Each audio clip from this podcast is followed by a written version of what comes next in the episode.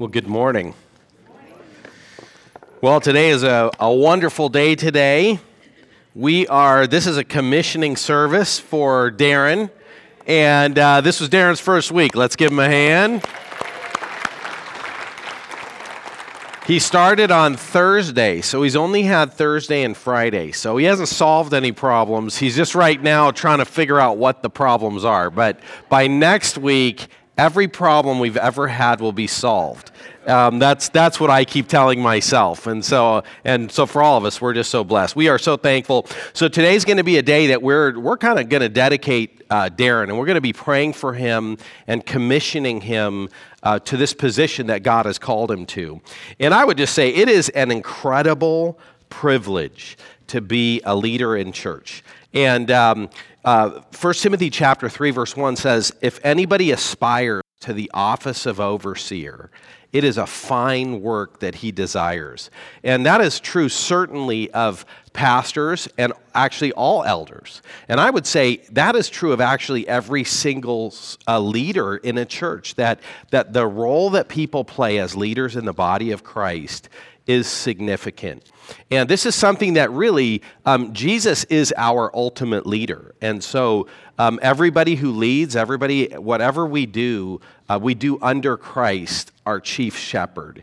And so, this morning is a uh, certainly a, a, special day as we think about that. Now, um, one of the things that we're going to be doing is at the end of the sermon, we're going to call Darren up and we're as a leadership we're going to lay hands on him and that's actually something that we see in the new testament where when people were going to go into ministry and do things in ministry um, people would lay hands on them and pray and ultimately, it is God who selects leaders.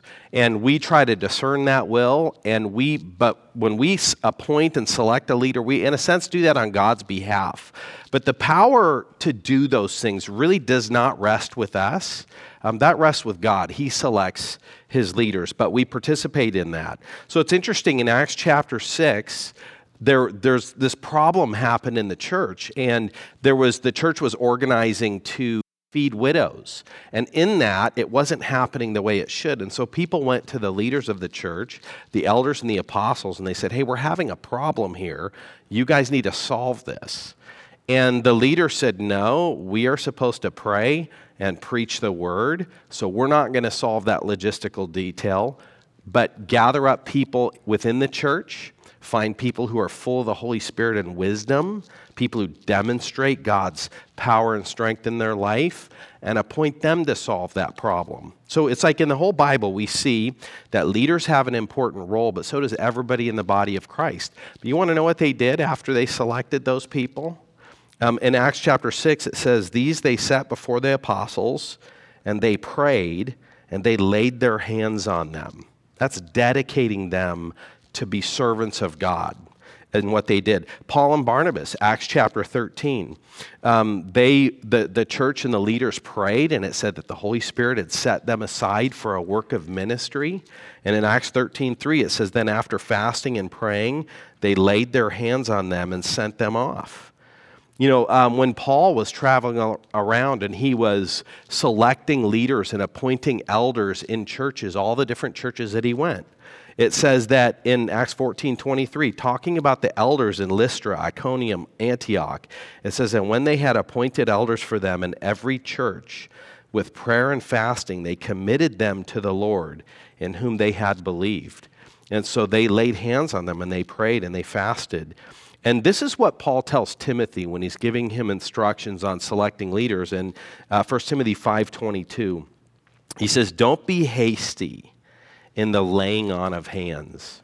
So, this idea of laying on of hands is this idea of commissioning somebody to ministry. And Paul tells Timothy in 1 Timothy 5.22, he says, Don't do that in a hurry, don't do that carelessly. And it says, Nor take part in the sins of others. Keep yourself pure. And, and in, in a real sense, when, when leaders and when churches appoint people to ministry, that's something that they need to do very carefully. They need to look at what God says about who leaders need to be. Because when you appoint a leader and then they fall away or they sin against people, um, everybody who had a hand in appointing them is responsible for putting those people in leadership. And so, leaders are people that we appoint carefully as God directs us. And also, leaders we want to care for. We want to encourage them. We want to do the things that we need to do to help them stay faithful. So, leaders are encouraging us and providing accountability. And as a body of Christ, we are praying for and holding our leaders accountable to be the people that God calls them to be.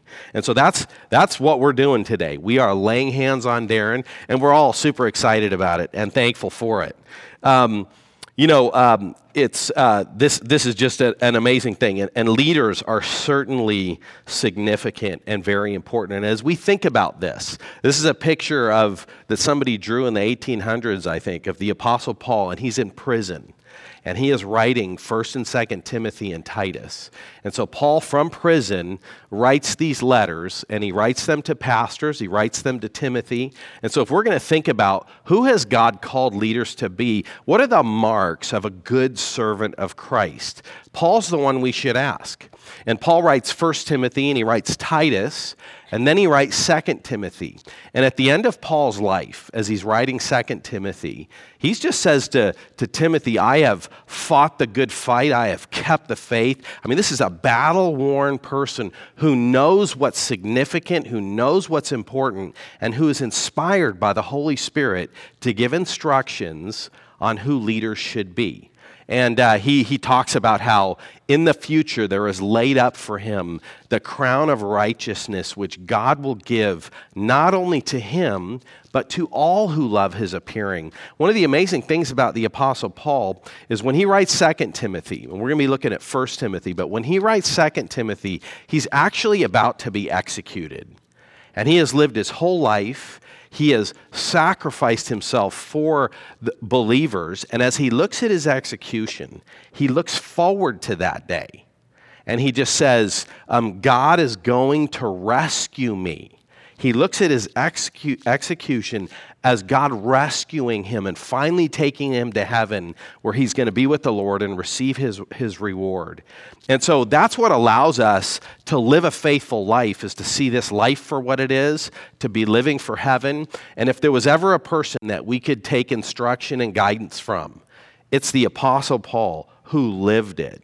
It's the Apostle Paul who was inspired by the Holy Spirit to write exactly what God wanted him to write. So, um, just as we think about this, this is uh, James chapter 3, verse 1. So, this is uh, Jesus' brother writes this. And he just says, Not many of you should become teachers, my brethren, for you know that we who teach will be judged with greater strictness. And so um, we're, we're hiring Darren to be one of our leaders, and he's going to be teaching, and he's going to be organizing and providing leadership. And that's something we should be mindful of, that, that we need to be praying for him, and this is something he needs to be mindful of. That as a teacher, you incur a stricter judgment. And it's because you know what God says, so you're accountable to do it. And if you're telling other people to obey God, you certainly need to make sure that you are obeying God. So that's this is a high calling. We should appreciate uh, people. In fact, the Bible does tell us what we how we should think about leaders. So that's a warning for Darren. But this is what God calls the body of Christ to in relation to leaders. It says this in 1 Thessalonians 5 We ask you, brothers, to respect those who labor among you and are over you in the Lord and admonish you, and that you esteem them very highly in love because of their work. Um, God calls us as a body of Christ to love and appreciate our leaders because we understand the significance of the job that God has given them. And that word for respect um, actually has the idea behind it of to know. It's to know somebody, to understand what God's called them to do. And so this morning, while this will be a charge for Darren, this is important for us to think about and appreciate and understand what God has called leaders to do.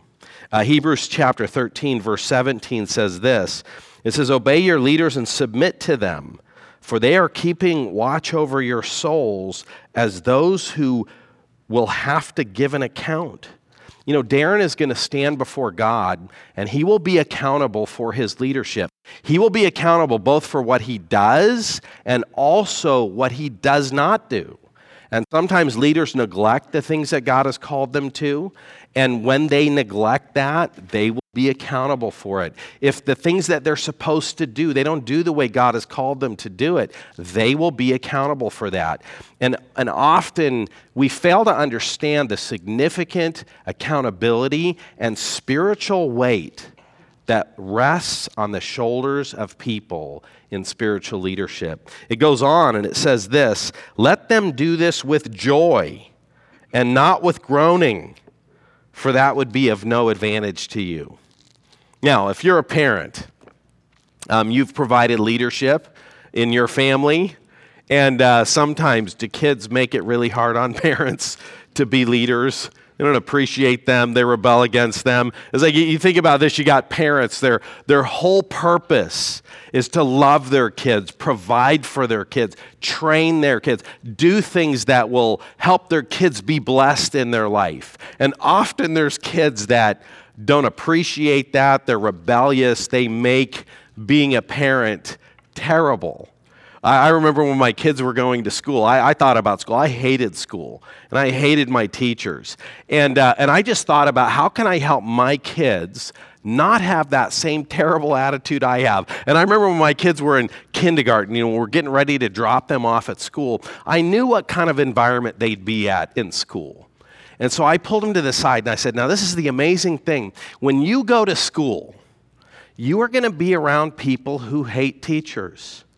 And it's crazy that any kid would ever hate a teacher or be rebellious or give a teacher a difficult time. Have you ever thought about what a teacher's job is? Teachers go away to school and they get educated. They put all these things into their life. They're learning and they are dedicating their lives to helping kids be successful in life and do well in life and learn things so that, so that they can be blessed, so that they can get a good job, that they can have a good life. And could you imagine a person dedicating their life to hate or to help you? And then you being mad at them for making you do math, or you having a bad attitude toward them. What a terrible thing. It's absolutely crazy. And I was brainwashing my kids before they went to school. And I'll never forget, you know, the middle of Jessica's year at school, she comes home and she, I, she probably forgot about this conversation I had with her, but she comes home and she just says to me, You know, Dad, I'll never understand some kids. They don't appreciate their teachers. And uh, I just thought, that's awesome. Um, you want to know something? It is in our best interests to pray for to encourage, and to bless the people who are in our lives as spiritual leaders. That is such a significant thing. And for them to be able to do their job with joy and not with grief. Um, that is one of the great callings that God gives us. So let's jump into this list. And um, some of you are scared if you saw the life group notes because you know there's six points this morning. But we're going to go really quickly. Maybe. So let me read uh, the passage this morning, 1 Timothy chapter 4, verse 1. Now, the Spirit explicitly says that in latter times some will depart from the faith by devoting themselves to deceitful spirits, teachings of demons, through the insincerity, insincerity of liars whose consciences are seared, who forbid marriage, require abstinence from foods that God created to be received with thanksgiving by those who believe and know the truth. For everything created by God is good, and nothing is to be rejected if it is received with thanksgiving. For it is made holy by the word of God and prayer. You know, this is the first thing that we need to see. The first responsibility of a leader is to guard. A good servant of Christ guards.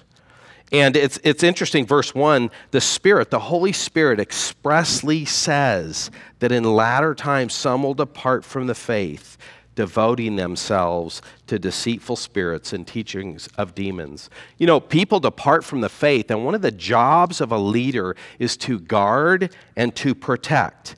It's interesting in um, that's that's as you read the the pastoral epistles, uh, First Timothy, Second Timothy, and Titus. It is full of Paul telling Timothy, you need to quiet down false teachers. You need to guard people in the church.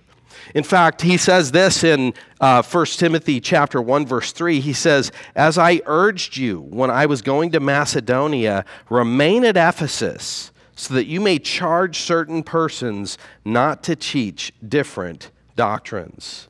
And then he goes on just two verses later and he explains that this guarding really is something that flows out of love. And he just says, The aim of our charge is love that issues from a pure heart and a good conscience and a sincere faith. And Paul goes on to say that when people wander from love, from a sincere faith, from a clean conscience, that's actually what leads to false teaching, and that is what leads to ignoring and failing to care for the people that God has given us to care for. So that's a first uh, responsibility. is people are going to wander away, leaders need to guard. One of the things that I think about with um, Darren, we were brainstorming as elders about things that we needed to do this year. And one of the things that Darren put on that list is he said, we need to proactively shepherd with courage regarding pitfalls for the body of Christ. What are pitfalls that people in our church are going to face, and how do we as elders proactively guard them? You know, Satan always wants to distract us and harm us through false teaching and through sinful living. And, and so I, I love that. This is in Darren's heart. This is the job of elders is to be thinking about what are the ways Satan is attacking our body, trying to harm our body. And that can be people in the church who are facing temptations, who are struggling with sin issues in our life. Are the leaders aware? And are they coming alongside to help? And by the way, that is not just the job of leaders, that's actually the job of the entire body of Christ. What are cultural false teaching that we're hearing everywhere? What are the lies that Satan is telling us? And as are we as church leaders, are we aware of that? And are we training and teaching people in our church what God says so that as they hear those things, they know, oh, that's not true. That is not what God says. So that is a high calling. That is a challenge. Here's a second one, and we'll see this in verse 6 through 8. Um, it says this If you put these things before the brothers, you will be a good servant of Christ Jesus, being trained in the words of faith and of the good doctrine that you have followed. Have nothing to do with irreverent, silly myths. Rather, train yourself for godliness. For while bodily training is of some value, godliness is of value in every way, as it holds promise for the present life and also for the life to come. You know, one of the things that you see here is that leaders are to be people who are trained in godliness, that they are disciplining themselves and training themselves for godliness. You know, if you look at Titus chapter um, 2, it says this older men are to be sober minded, dignified, self controlled that's disciplined. It goes on, older women likewise are to be reverent in behavior, and so train the younger women to be self controlled. Likewise, urge younger men to be self controlled. Uh, when, we, when we look at this, um, a calling for a leader is to be a person, a good servant is self controlled, disciplined, practiced, focused on godliness. And um, let's look at the, the third thing here we, that we see is that a good servant of Christ is evangelistic, reaching out, committed to the gospel. Look what it says here. The saying is trustworthy and deserving of full acceptance.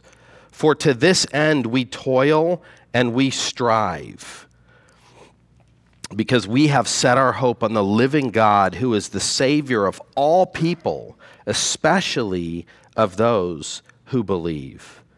You know, G, uh, Paul says this, 2 Timothy 2:10, "Therefore I endure everything for the sake of the elect, that they also may obtain the salvation that is in Christ Jesus with eternal glory." You know, the apostle Paul says in Romans chapter 9, he says, "I wish that I myself were accursed and cut off from Christ for the sake of my brothers, my kinsmen according to the flesh." One of the primary driving things in a leader's life, a Christian leader's life, is salvation. It's that people genuinely know who God is, have a relationship with God. By the way, every leader in the church, like we think in those terms of how do we help people come to know the Lord? Evangelistic, recognizing that we are, God has put us here in Rancho Santa Margarita, and His intention is that we reach the people that God has put around us. You know, if you have a job, God provides your job as an opportunity for you to earn money, as an opportunity for you to put God's nature and character on display. But your ultimate purpose in your job is to meet people, to pray for them, to be a visual example of what a Christian is, and to explain to them what the gospel is. You know, I was thinking about how often and how many people have never heard the gospel. Um, I had an incredible privilege. One of the things I love about the fact that Michelle has a job, and she didn't have a job when our kids were young.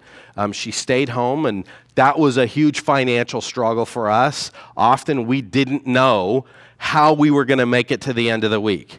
But we decided, um, this was a decision for us, we decided that we are going to raise our kids. And actually, the purpose was to make sure that we were raising them, training them to know who Jesus is.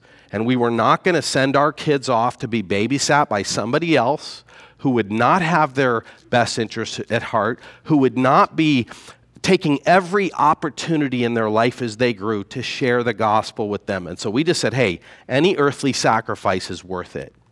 And so that's why we stayed home was evangelism. One of the things that I love about Michelle's job is that it gives us opportunities to get to know people. And I had a, a privilege. Uh, her boss, we were good. We were ended up becoming good friends with him, and I was like his show and tell device or whatever, he would, he would call his friends. Like none of them had met a pastor before. And pe- Michelle travels around, and when people find out that she's married to a pastor, they're always like, wait, what? You seem like such a normal person. Uh, you're, you're actually married to a pastor? That is so weird. And, and I remember this boss of hers would invite all his, he'd invite Michelle and I over, and then he'd invite all his friends, and he would say, Hey, Roger, um, can you come over? I, I invited all my friends, and I told them I want them to come meet a pastor. I told them I have a friend that's a pastor, and that they should come meet you because you're kind of a normal guy. And so I was like his show and tell person. And um, the Lord allowed us through that friendship, when he passed away, um, they asked me to do his funeral. And it was the weirdest thing because um, I'm looking at like hundreds of people here in the United States, and there were, there were many more watching online. And, and as I shared the gospel at his funeral, do you want to know what I realized and what people afterwards that came and talked to me? Um, they came and told me that they had never heard anything like that before. And, and I'm looking around at, at the expression on people's faces. And as I was sharing the gospel and talking about those things, people are looking at me. They have never heard that before. And one of the things that I thought about was how many of these people work with Christians? That they go, they, they've been working with them for 10, 15 years but we're so polite. Think about this.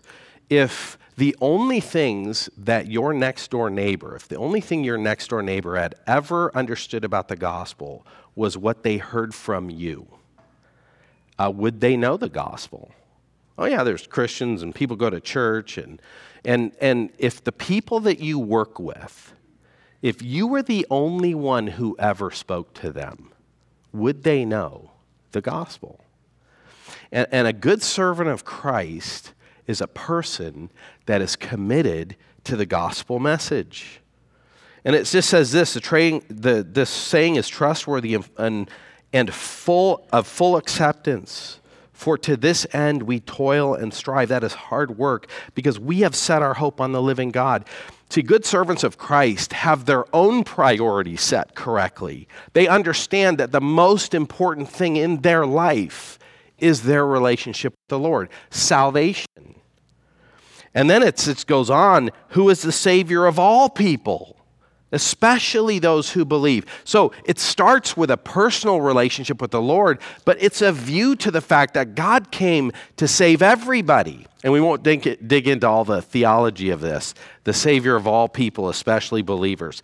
I'll make a brief comment. The Bible says, For God so loved the world that he gave his only begotten Son, that whoever believes in him should not perish, but have eternal life. Jesus came, Jesus died on the cross, he paid the price for the sins of the world. And anybody, Jesus is the only way of salvation. And anybody who puts in their, their faith in Christ will be saved. So he is a savior of all people, but especially believers. Because unless you put your faith in Christ, you won't be saved. And so Jesus has provided salvation for everyone, but salvation is only applied to people who put their faith in Christ. And that's our job, is to proclaim who Jesus is and to live that out. You know, I, am reminded of uh, Penn Jillette from Penn and Teller. He's an atheist who says, um, any Christian who doesn't proselytize must hate people. So if you haven't talked to your neighbors, Penn Teller thinks it's because you hate them. Um, I'm not going to weigh in on that, but that's what he thinks. Here's a fourth quality a good servant of Christ is properly authoritative. you know, nobody likes that Hebrews verse I put up there. Obey your leaders and submit to them. Nobody likes that. I don't want somebody in church telling me what to do. And you think about that as it relates to marriage and also in families as the, the leaders that God calls husbands to be and how kids need to follow the leadership of their parents. Um, look at what Paul says to Timothy in 1 Timothy 4.11. He says, command and teach these things. That is an exercise of authority. And by the way, when God puts people in positions of leadership, they should exercise that authority. And so it's the proper authoritative ministry. You know, um, authority in the church is never personal authority. It is a delegated stewardship. Do you know that church leaders have no right to ever tell you what that you have to do anything? Like, like church leaders are not in charge. They don't walk around and boss people around. A church leader, in and of themselves, has no authority. And sometimes people will go to leaders and they, they take responsibilities that God has given them and they offload those to church leaders and they say, hey, what should I do? And how should I handle this? And should I take this job or should I take that job? There is nothing wrong with going to church leaders and getting advice. But church leaders don't get to tell people how to live. But what church leaders are supposed to do is to teach what God says and to call people to obey His authority. And so, for a church leader, if, if you move in with somebody that you're not married to, if you're dating somebody or you're engaged and you're, you're sexually active, and in our culture, everybody says that's acceptable, church leaders should find that out. They should step into your life. If they love you, if they care about you, they will say, What you're doing is wrong and you need to stop. That is not their authority, that is them communicating what God has said. And so, church leaders call people authoritatively to obey Christ. And that's why we submit to leaders. Not because church leaders have any authority in and of themselves, not because they're smarter than us, and not because they have a right to tell us what to do, but because church leaders lead on God's behalf. You know, 1 Peter chapter 5 talks about that. It says, I exhort the elders among you, as a fellow elder and witness of the sufferings of Christ, shepherd the flock of God that is among you, exercising oversight, not under compulsion, but willingly, as God would have you. In other words, being a leader is a great job. You should love it. It's like saying to a parent, being a parent is a great job. You should love it. And when God puts you in a position of authority, you are responsible to use that. And the neglect of that is wrong. But then he goes on and he says, not domineering over those in your charge, but being examples to the flock. And when the chief shepherd appears, you will receive the unfading crown of glory. So Jesus is our chief, chief shepherd. He's the one that's in charge. And we don't domineer over other people or use our authority for our own benefit. Um, that, and by the way, in that calling, we don't capitulate, we don't compromise, and we don't waffle. We are bold and we stand firm on the things that God says. You know, uh, verse 12 says this Let no one despise you for your youth, but set the believers an example in speech, in conduct, in love, in faith, in purity. It's interesting how that follows directly after his command to exercise authority. He says, Command and teach. But then he says, You better be an example. Um, isn't it frustrating when you have a leader who tells you to do things that they don't do? And, and this is true of parenting, it's true in marriage, it's true in church leadership. Often we compromise the influence and the authority that God has given us because we don't actually live out the things that God tells us to live out. And so that's an aggravating, frustrating, discouraging kind of thing. And, and there are many times that we just think, man, people should just follow my leadership better. Why don't they follow my leadership? Well, often it's because our life doesn't match our message. And so Paul says, command and teach these things, but you better make sure you're doing them. You need to be an example in speech. How do you talk about people? What are things that you say? Do your words honor the Lord? In your conduct, how do you behave? What kinds of things do you do? Does your life undermine the authority that God has given you? In love, do you genuinely care about the well being of others? In faith, that's do you trust God? Do you know the truth? And in purity, um, that's not being a polluted vessel. And there's all kinds of things that pollute. Sexual immorality pollutes. That's the emphasis here, is to be a, a, a sexually pure individual.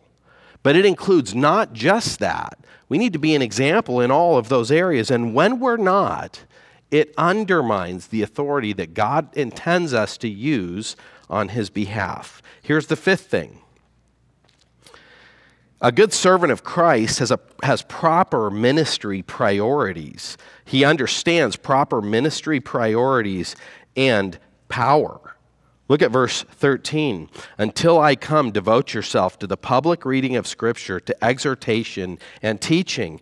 Do not neglect the gift that, which was, that you have, which was given to you by prophecy when the council of elders laid their hands on you. So Timothy was commissioned. And there's two things we see here. You want to know what brings power in ministry? God's Word.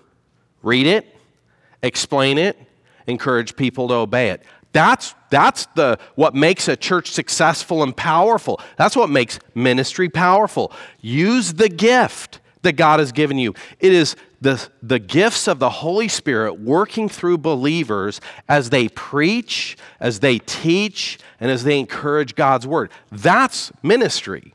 And there are so many people today that they just want to run around and say, What's the biggest church I can find? What are they doing? Let me make a list of these things and let's make good flyers. And here's how we do promotion. Don't say these things, people won't like that. Say this stuff over here, people will like that. And they come up with all these ideas about how to do ministry when they neglect what actually brings power in ministry. And a good servant knows what counts. And by the way, there's nothing wrong with being creative. There's nothing wrong with having great flyers. Uh, we want to have a great internet presence. We want our app to work well. Uh, there's, there's all kinds of things that we want to do to make ministry function better. But you want to know something? Those are avenues to the power in ministry. Those are not the things that bring success in ministry. Here's the final one keep close watch on yourself and on the teaching. It says this in verse 15 it says, Practice these things, immerse yourself in them, so that all may see your progress. Keep a close watch on your teaching, and on yourself, and on your teaching. Persist in this, for by doing so, you will save both yourself and your hearers. You want to know what happens when people are distracted from those main things, from God's word and the faithful exer- exercising of spiritual gifts? Churches are full of people who don't know the Lord, who are not Christians. And so you have a big, huge organization, but it's not a church. In Revelation chapter 3, um, John's writing to churches and he says, You have the reputation of being alive, but you're dead. You know, there are churches that you can go to, and the ministry feels powerful. Just talking to somebody this week who, who they were in a Protestant church and then they ended up going to a different church and just like, man, when I walk in, I just feel so good. But they go to a church that actually does not teach the gospel. And so you can go into a church and it can have great ambiance and you can be drawn into worship and you can feel very spiritual. And all of those things can be empty of true salvation. And so, teaching a faithful message and living a faithful life is what brings people to a genuine knowledge of Christ. And that is what call, Paul calls leaders to. He had seen it all, he had been through the ins and outs of religion, he'd seen the Jews, he'd seen all kinds of Gentile religions. And when all was said and done, these, this is the charge that he gives Timothy. And that's the charge that, as a leadership, we're giving Darren.